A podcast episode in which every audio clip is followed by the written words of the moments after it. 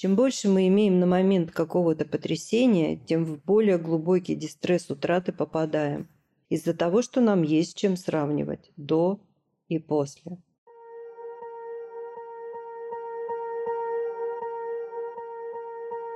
Всем привет! С вами подкаст «Не психуй». Автор контента – врач-психотерапевт Марина Витальевна Лазовская. Пятый сезон подкаста мы исполняем дуэтом в формате кейс плюс алгоритм. Марина Витальевна, или МВ, как ее зовут в нашем пространстве, и я, соведущая Дарья Лазовская, собираем встроенную картину, алгоритмы и ситуации из рубрики «На приеме». Наши слушатели пишут, что такой формат помогает эффективно разобраться с болезненными местами. Примеры на вынесенных персонажах в виде пьес с хорошим концом и пошаговый алгоритм, который объясняет, где началась ошибка и как ее исправить. Каждый раз это аж до мурашек. В новом эпизоде мы с МВ взяли за основу кейс о навыке самоподдержки, точнее его отсутствие, об отношении к себе как к ресурсу и отчаянным попыткам зацепиться за стабильность. Провести работу с ошибками и вывести себя в положительный баланс поможет алгоритм, улучшающий жизнь «Аудит Плюс». Подкаст мы записываем в онлайн-трансляции, и вы сами можете поучаствовать в создании эпизодов. По средам в 10.00 по московскому времени в телеграм-канале «Не психуй» начинается интерактивное шоу. Приходите получать пользу из первых рук. Активная ссылка в описании выпуска. Утрата или отсутствие? Что лучше? Как понять себя, вписать ожидания в реальность и не впасть в депрессию? Трудности адаптации. Разбираем алгоритм Аудит Плюс. На приеме.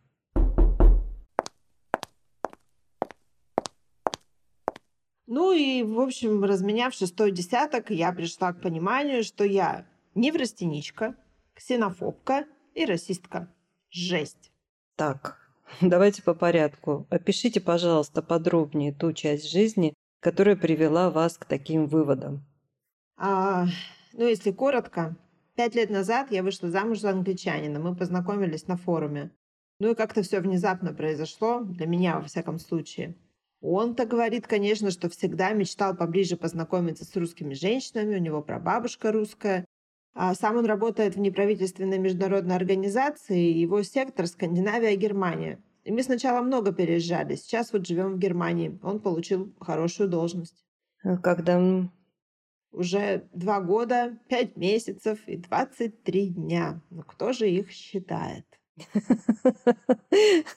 Да. Характерное описание. Хорошо, понятно. А как у вас с мужем дело? Нормально. Он хороший. Есть, конечно, нюансы, но это терпимо. У меня с английским ок, так что успеваем договариваться, чтобы не переходить в жесть. Что же произошло? Постарайтесь, пожалуйста, придерживаться фактов. Ох, я не могу привыкнуть к немцам. Мы живем в ФРГ. Муж смеется, говорит, еще бы вот 100 километров восточнее, и тебе, может, было бы и легче. Ну, там бывшая ГДР, но в этом деле бывших не бывает. Смешно ему, космополиту. Сам уехал на работу, а я вот... А что сейчас самое плохое в вашей жизни? Приведите несколько примеров. Год назад муж сказал, мы здесь надолго, обживайся, вливайся, учи немецкий. И меня как крышкой прихлопнуло. До этого я еще как-то терпела, но тут, ну, в общем, по фактам. Например, приглашают в гости. На столе в одной тарелочке четыре конфеты, ну, по числу гостей, в другой четыре печеньки. Зато кофе и вода, куда в них столько кофе лезет, я вообще не понимаю. Да, я тоже была удивлена. Оказывается, немцы самая кофепьющая нация. А как же они много говорят, говорят по-немецки, увлекаются, ну а я-то вообще начинающий и ни разу не марафонец в этом деле. Ну я быстро устаю, я голодная, в туалет хочу, беситься начинаю. Если встреча в ресторане, то еще хуже. От горячей пищи у них, видимо, носы намокают, но это нормально. Но как они сморкаются? У меня пропадает аппетит, не говоря уже об остальных, не менее удручающих их привычках. И ведь причем все вроде бы культурные люди. Ну, знаете, это тоже особенность менталитета. Они считают, что естественно, то не безобразно. Ну, еще как безобразно, знаете, вот, например, соседка моих лет женщина выставляет мусорные баки, пардон, в нижнем белье, и ничего, как будто только я этого смущаюсь. Это я уже молчу про то, какие они все красавицы, в кавычках. Ну, не повезло человеку с лицом, ну, бывает. Ну, можно же хоть макияжа чуть-чуть, каблуки надеть, чтобы задом пол не утюжить. Это европейский стандарт. Русский шейм – это не миф. Мы по-другому к внешности относимся. Ну да, да, я знаю, муж тоже гордится, какой у меня вкус и какая все время ухоженная, но это только начало. Вот, например, коллега мужа женат на нигерийке. Пригласили на гриль. Я смотрю на нее и понимаю, что я махровая расистка. Ну вот что, он не мог, не знаю, менее похожую, я не знаю, ну вот на нее выбрать. Сам красавец, вот прям тевтонский рыцарь, и тут она. Мне уже страшно за себя и стыдно, и отвратительно. Ну, никогда со мной такого раньше не бывало. Муж знает о ваших страданиях? Нет. Он просто думает, что у меня трудности адаптации и старается меня вывозить куда-то время от времени. Мне противно от самой себя, как будто это не я, а какая-то тупая, озлобленная баба. Все труднее сохранять приличие. Они ведь очень приветливые, общаться хотят. Это я как будто в какого-то монстра превращаюсь. Да, это, конечно, трудно переживается. Ну, давайте я сделаю предположение. В связи с замужеством и переездом ваша привычная жизнь, видимо, в значительной степени изменилась. Расскажите об этом? О, изменилось – это не то слово. Я вообще работала преподавателем в универе. Студенты, коллеги, тусовки наши специфические. Я часто ездила на всякие конференции, да у меня есть специальность классная, международное право. Все так быстро меняется, только вот успеваю нос по ветру держать. Поэтому я постоянно училась. Ну да, это значительные изменения. А дети? У вас есть дети? Да, дочь. Уже давно живет отдельно. Это, кстати, она мне вас порекомендовала. Ну, я, не вдаваясь сильно в подробности, рассказала ей свои трудности перевода. Она говорит, не умеешь ты, мам, легкой жизнью наслаждаться. Сходи, пусть тебе голову пропылесосят. Интересная формулировка. Хорошо, давайте попытаемся подытожить.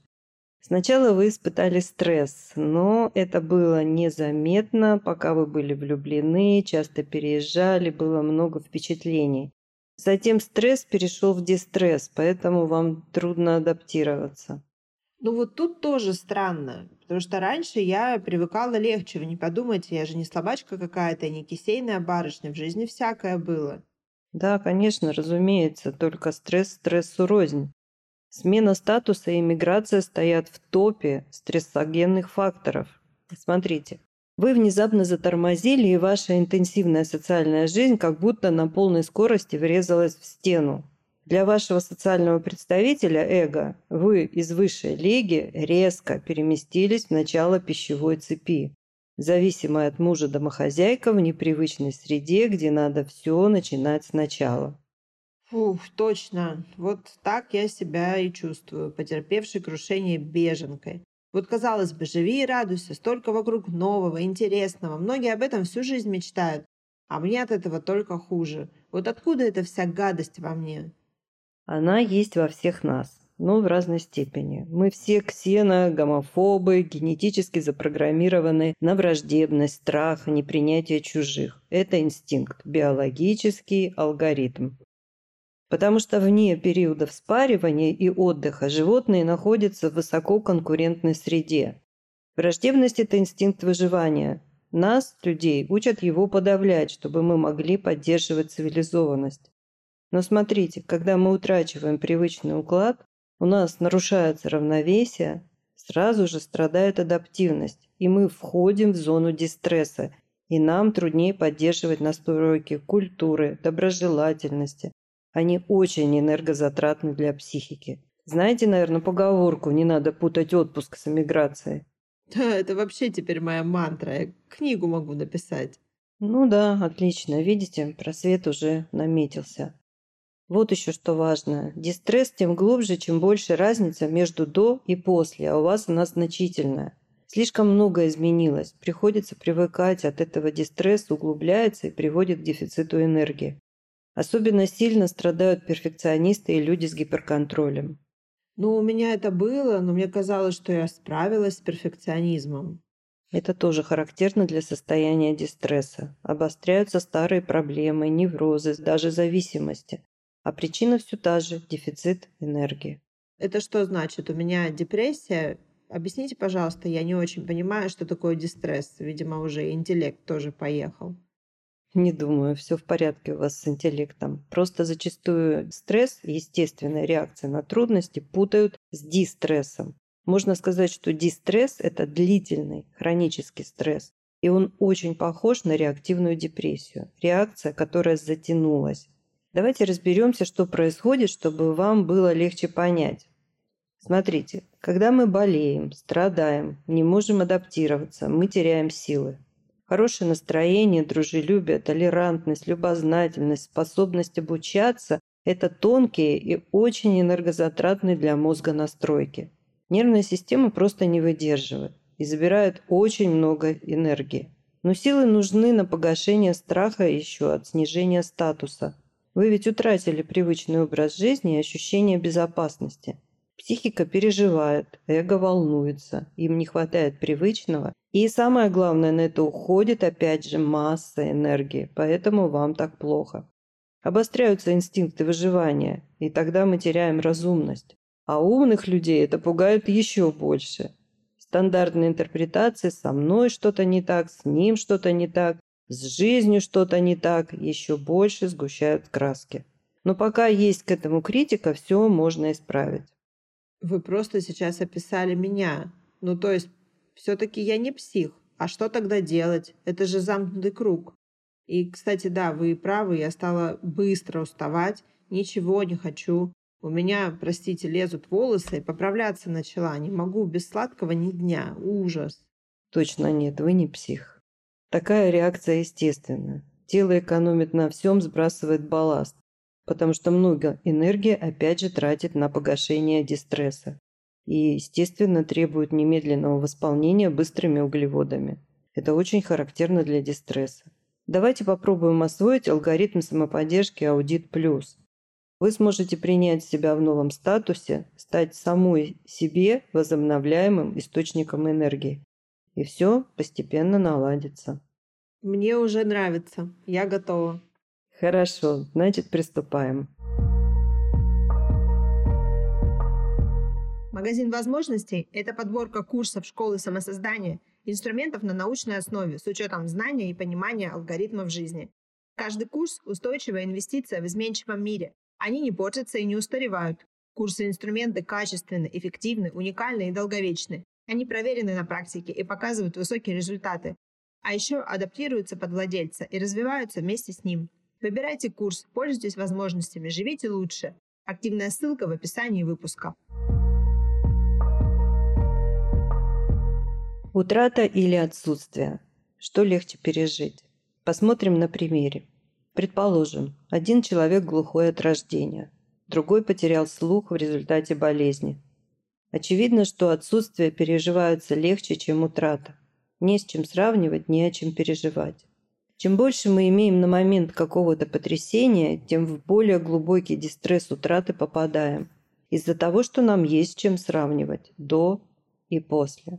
Даже если в дистресс мы вошли добровольно, на радостных изменениях, все равно.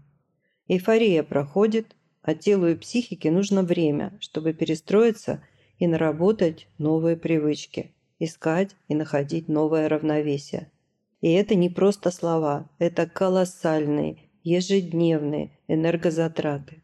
Каждая наша привычка – это комплекс, большой комплекс, в котором задействовано абсолютно все – ну, если вы себя когда-нибудь от чего-нибудь отучали, то знаете, как это нелегко. А чем старше человек, чем меньше у него стрессоустойчивость, тем больше затрат на адаптацию. В статье вы найдете вшитые ссылки и узнаете, насколько мы зависимы от своих привычек и как это влияет на способности адаптироваться в новых условиях. Посмотрим на факты. Факт номер один. Чем сложнее система, тем больше в нее заложено энтропии – меры потенциального беспорядка. Наша психика феноменально сложная, а сложно укомплектованные организмы выживают хуже, чем простые. Динозавры вымерли, тараканы вечны. Факт номер два. Во время социальных потрясений, войн, революций, геноцида обеспеченные и образованные люди выживали хуже. Слишком контрастировали условия новой и прежней жизни. Факт номер три. Образованные иммигранты, высококвалифицированные специалисты хуже адаптируются в новых условиях. Среди них показатель интегрированности ниже, чем у людей с более низким уровнем образования. Печально, но, наверное, поэтому есть определенная мудрость высказывания, к большому сожалению, готовым стать национальной идеей, нежели хорошо и незачем начинать. Еще пример.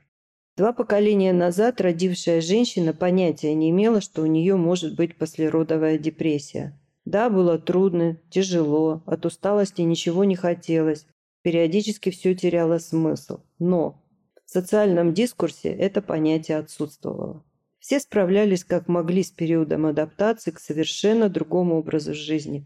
И даже скрывали симптомы грусти, апатии, чтобы не получить обидное клеймо неженки или слабачки.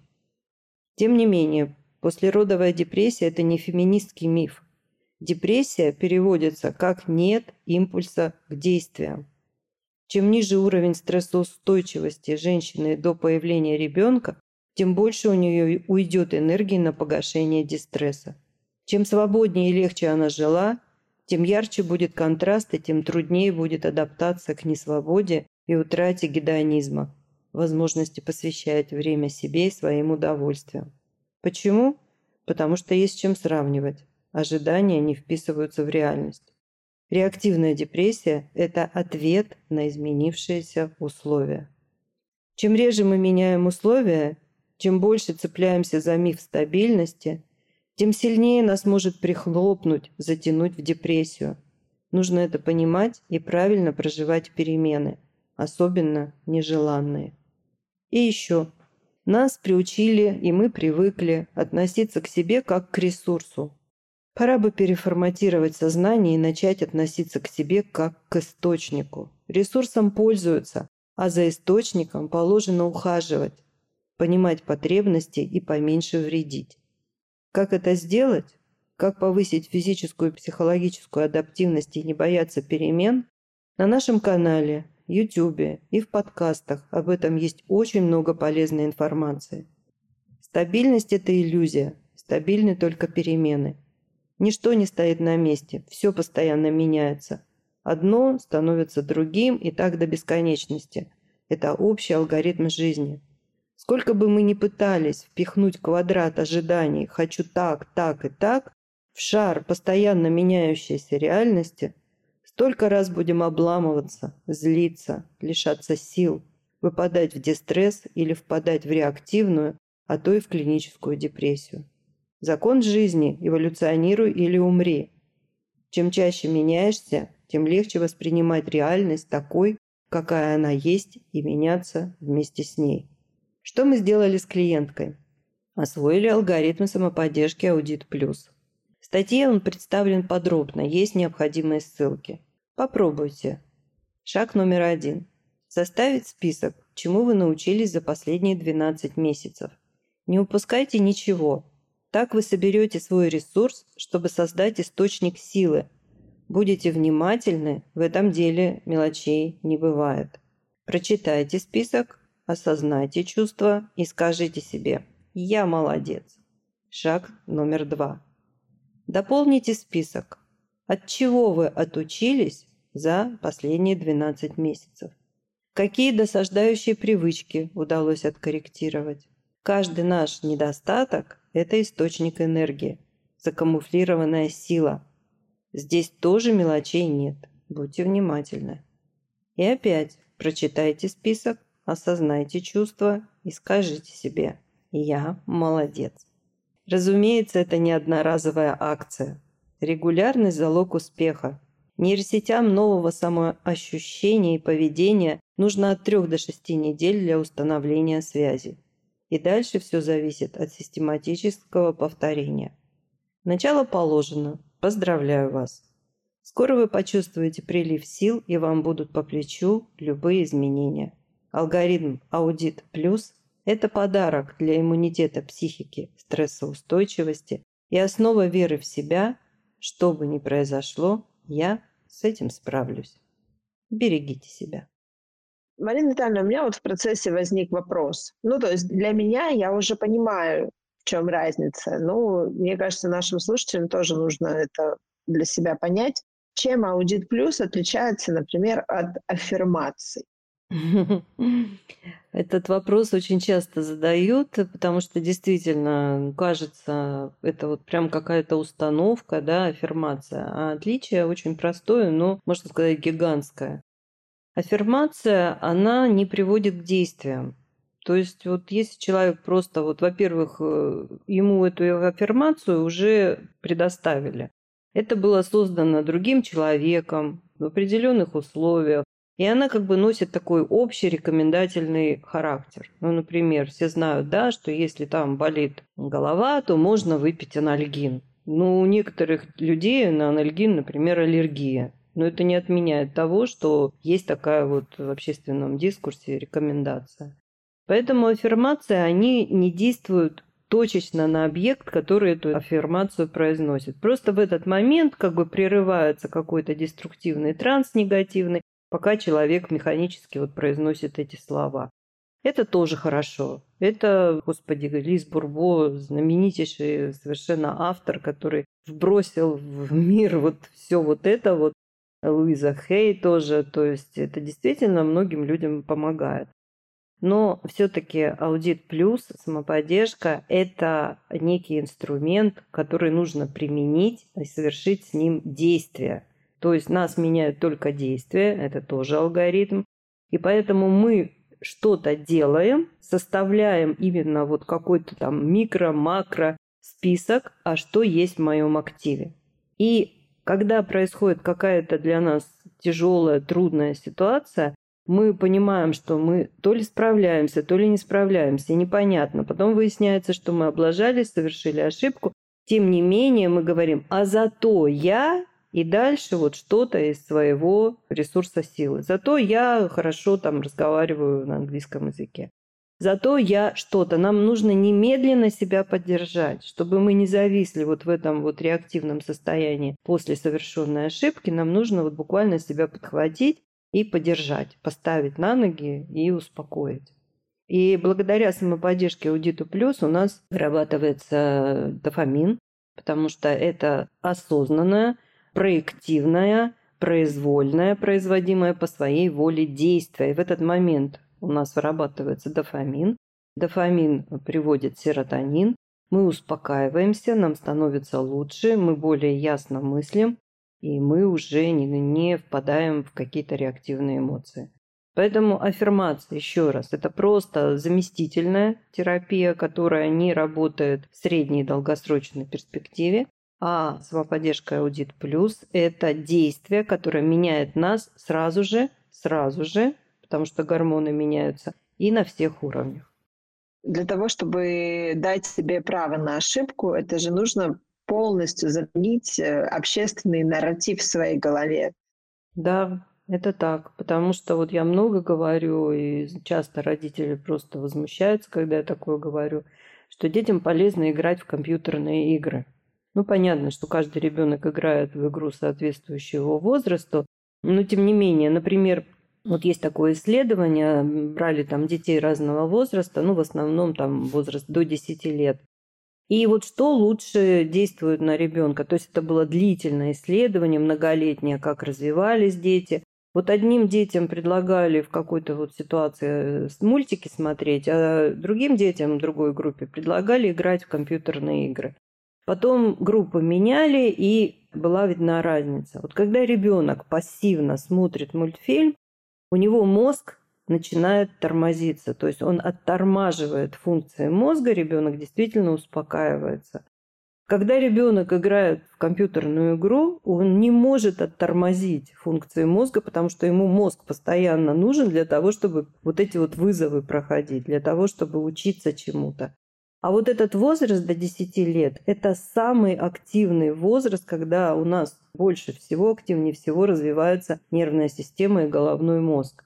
И получается, что дети, которые часто смотрят мультфильмы, у них погашается вот эта активность мозга. Я сама была поражена информацией, что у двухлетних детей сто раз больше нейронных связей, чем у взрослых. Это самый такой период бурного насыщения, бурного обучения. И поэтому притормаживать, оттормаживать, ну, может быть, это в каких-то там случаях, если ребенок болеет, его нужно успокоить, чтобы он поменьше сил тратил на что-то. Но в большинстве случаев компьютерная игра, она помогает ребенку учиться, не бояться, не бояться учиться и не бояться совершать ошибки. Потому что когда мозг активный, неизбежно мы совершаем ошибки.